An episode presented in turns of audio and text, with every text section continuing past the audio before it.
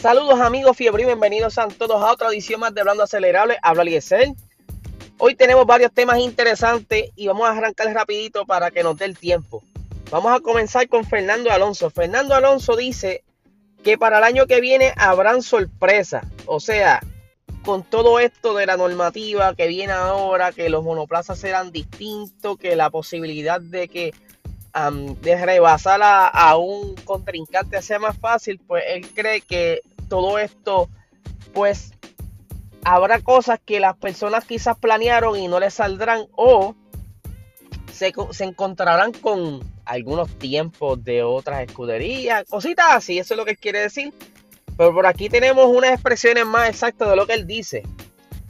Así que todos somos un poco realistas y esperemos que en febrero, porque veremos muchas sorpresas, cuando se descubran los monoplazas para todo.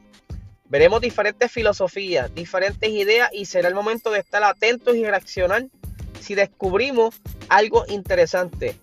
Creo que no hay ninguna garantía, ninguna sensación que se pueda poner sobre el futuro en ningún equipo. Básicamente, eh, probablemente incluso los equipos punteros que están dominando la categoría ahora están preocupados con razón por las reglas y cómo interpretarán esos eh, monoplazas. Esto está bien interesante porque eh, se sabe que eh, vienen muchos cambios de, lo que es los monoplazas, lo que es la aerodinámica, lo que es todo, todo. Ese carro será totalmente distinto. Y pues él está bien ansioso y bien, por decirlo así, emocionado para montarse en ese alpín y ver qué tiempo hace y al ver sus compañeros también rodar en la pista. Por otra parte, tenemos a Valtteri Bota que estuvo dando una entrevista recientemente en, los medios finlandés y él dice que el mismo Lewis Hamilton eh, quiere que él sea su compañero. O sea, ustedes saben que Lewis Hamilton, pues a veces le pide la opinión en base a su compañero, quién pudiera ser, ¿verdad? Porque al ser el campeón, pues tiene ciertos privilegios y ese es uno de ellos. Y por aquí tengo las expresiones exactas de el señor Valtteri Bota. Sí, Luis me lo dijo de forma bastante directa, que a él le gustaría que yo fuera su compañero de equipo. Juntos lo podemos hacer muy bien. El hecho es que los pilotos no tenemos un gran poder de influencia en esto. Eh, por detrás hay una máquina mayor que últimamente es la que toma la decisión. Él se refiere obviamente al dinero que hay detrás de todo esto. Eh, Mercedes ahora mismo está dividido en tres dueños. Y pues no es lo mismo que decida uno, que decidan tres. Y pues él sabe muy bien que las probabilidades de que él se quede están bien lejanas. Pero por lo menos sabe que si se queda, Luis Hamilton va a estar contento obviamente, porque él va a ser su escudero. Pero eso es otro tema aparte. Pero él lo sabe. Él lo sabe que le queda poco tiempo en que le digan que se va a quedar fuera. Este, y no creo que sepa, porque en base a estas expresiones, él está como que contento, por decirlo así, porque Luis Hamilton lo quiere a él.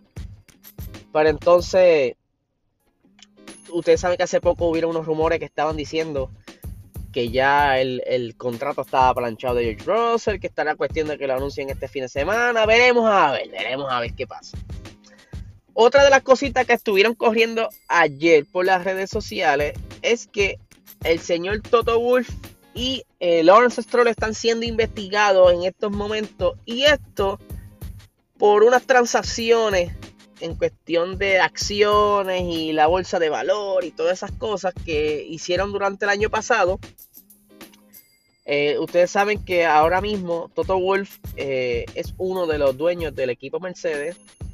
Eh, tiene un 33% las acciones en lo que es Mercedes. Pero también cuando Lawrence Stroll anunció que iba a volver con Aston Martin este año, Toto Wolf hizo unas transacciones y adquirió unas acciones del equipo Aston Martin. Eh, lo que sucede es, en ese, en ese momento todo estaba bien. Estaba todo cool, él compró sus acciones, creo que tiene un 20% de las acciones del equipo Mercedes, perdón, del equipo Aston Martin. Eh, Ustedes saben también que Lawrence Stroll y Toto Wolff son bien amigos, son bien, bien amigos. Y lo que se cree es que obviamente Lawrence Stroll, pues mira, mano, echa para acá, comparte esto aquí, que va a estar bueno, que esto va a crecer, este, ya ustedes saben, unas conversaciones de amigos para que entonces Toto Wolff hiciera la compra. Pero el problema es que aparentemente esas, esas acciones pues, subieron, las acciones de Aston Martin subieron de golpe y tanto Toto Wolf como Lawrence Stroll ganaron unas sumas millonarias al, ¿verdad? Ellos compraron unas acciones a un bajo precio, pero entonces ahora mismo pues subieron de sopetón de golpe y pues generaron ganancias de esa compra. Lo que pasa es que se alega que ellos tuvieron eh, información privilegiada de que iban, de que sabían que las acciones iban a subir así.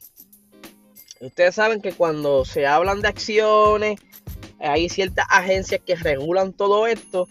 Eh, y cualquier persona puede invertir en cualquier compañía, pero cuando tú estás invirtiendo sabiendo o de alguna manera u otra tú sabes que van a subir y se puede probar que, fue porque te pasaron alguna información directamente de la compañía o algo relacionado, eso es ilegal y hay ciertas compañías eh, regulatorias que se encargan de monitorear y auditar todo esto. ¿Qué pasará con ellos dos? De verdad no sabría al momento, al momento no sé qué tipo de sanción le, le, le tocaría, si hay alguna multa, cárcel, porque se pudiera conseguir considerar fraude, pero ustedes saben que la gente millonaria no va a la cárcel. Eh, lo más probable los multen, no sé, no sé, pudiera investigar bien a fondo qué sería si salen culpables de estas transacciones y ver qué sucede, porque ahora mismo están este, haciendo, haciendo todas las gestiones de investigación. Pero esta gente son zorros viejos. Yo me atrevo a apostar que ellos están bien cubiertos eh, lo que en esas transacciones hicieron. Creo que al momento de que Toto Wolf compró esas acciones estaban bien baratas. Estaban bien baratas. Y yo se los he dicho en otros episodios. Toto Wolf eventualmente dejará Mercedes y va a brincar a Aston Martin. Y Aston Martin se va a convertir en la próxima Mercedes. Lo llevo diciendo porque dinero habla. Y cuando mucha gente de dinero se junta, las cosas suceden. Así que estén pendientes que algo así va a pasar quizás, no este año, quizás no el siguiente, pero en un futuro cercano, ese junte se va a dar y los resultados van a cambiar en la pista. Eso se lo aseguro. Porque eso, acuérdate, son panas. Y los panas pues se apoyan, panas de verdad. Los amigos de verdad se apoyan y eso es lo que yo veo. ¿No se acuerdan el año pasado que el, el Racing Point era una copia de, las de, perdón, del Mercedes. O sea, Racing Point era un Mercedes Rosita. Lo que pasa es que al momento lo, las regulaciones y todas las cosas de la normativa, pues ellos supieron cómo manejar bien eso para que no eh, se fueran. Eh, ellos aprovecharon las zonas gris del reglamento. Por eso cuando ellos dijeron, no, vengan para acá a investigarles, aquí está la fábrica, hagan lo que ustedes quieran, busquen a ver qué encuentran si hay algo ilegal en esto. Pero eh, fue obviamente porque Toto Wolf o algunas personas cercanas a Toto Wolf orientaron bien al equipo de, de Racing Point cómo hacer las cosas. Por eso este año la normativa cambió y no se pueden pasar información siquiera entre equipos. Ni siquiera decirte, mira mano, yo creo que tú deberías eh, dale más suave en aquella curva. O mira, si le subes un poquito al spoiler, vas a tener mejor resultado. Ni siquiera eso se puede hacer, se considera totalmente ilegal bajo la nueva normativa. Eh, por eso es que quizás también vemos un poquito eh, haciendo tropiezos el equipo Aston Martin, porque están, ¿verdad? Básicamente manejando ellos los desarrollos y no tienen una consultoría que los ayude. Aunque ellos siempre buscan la manera de hacerlo. Va, a ver qué pasa.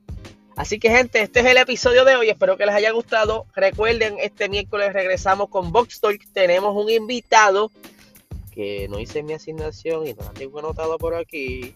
No, no la anoté. Pero Le estaré haciendo el anuncio ahora durante el día sobre qué estaremos haciendo en ese episodio. Ya saben que viene de carrera este fin de semana en el circuito de Bélgica Spa Francorchamps y pues estaremos hablando sobre la previa, nuestras predicciones y todas esas cositas, así que no se lo pueden perder este miércoles eh, a las ocho y media, si no me equivoco. Así que, gente, que tengan un excelente día.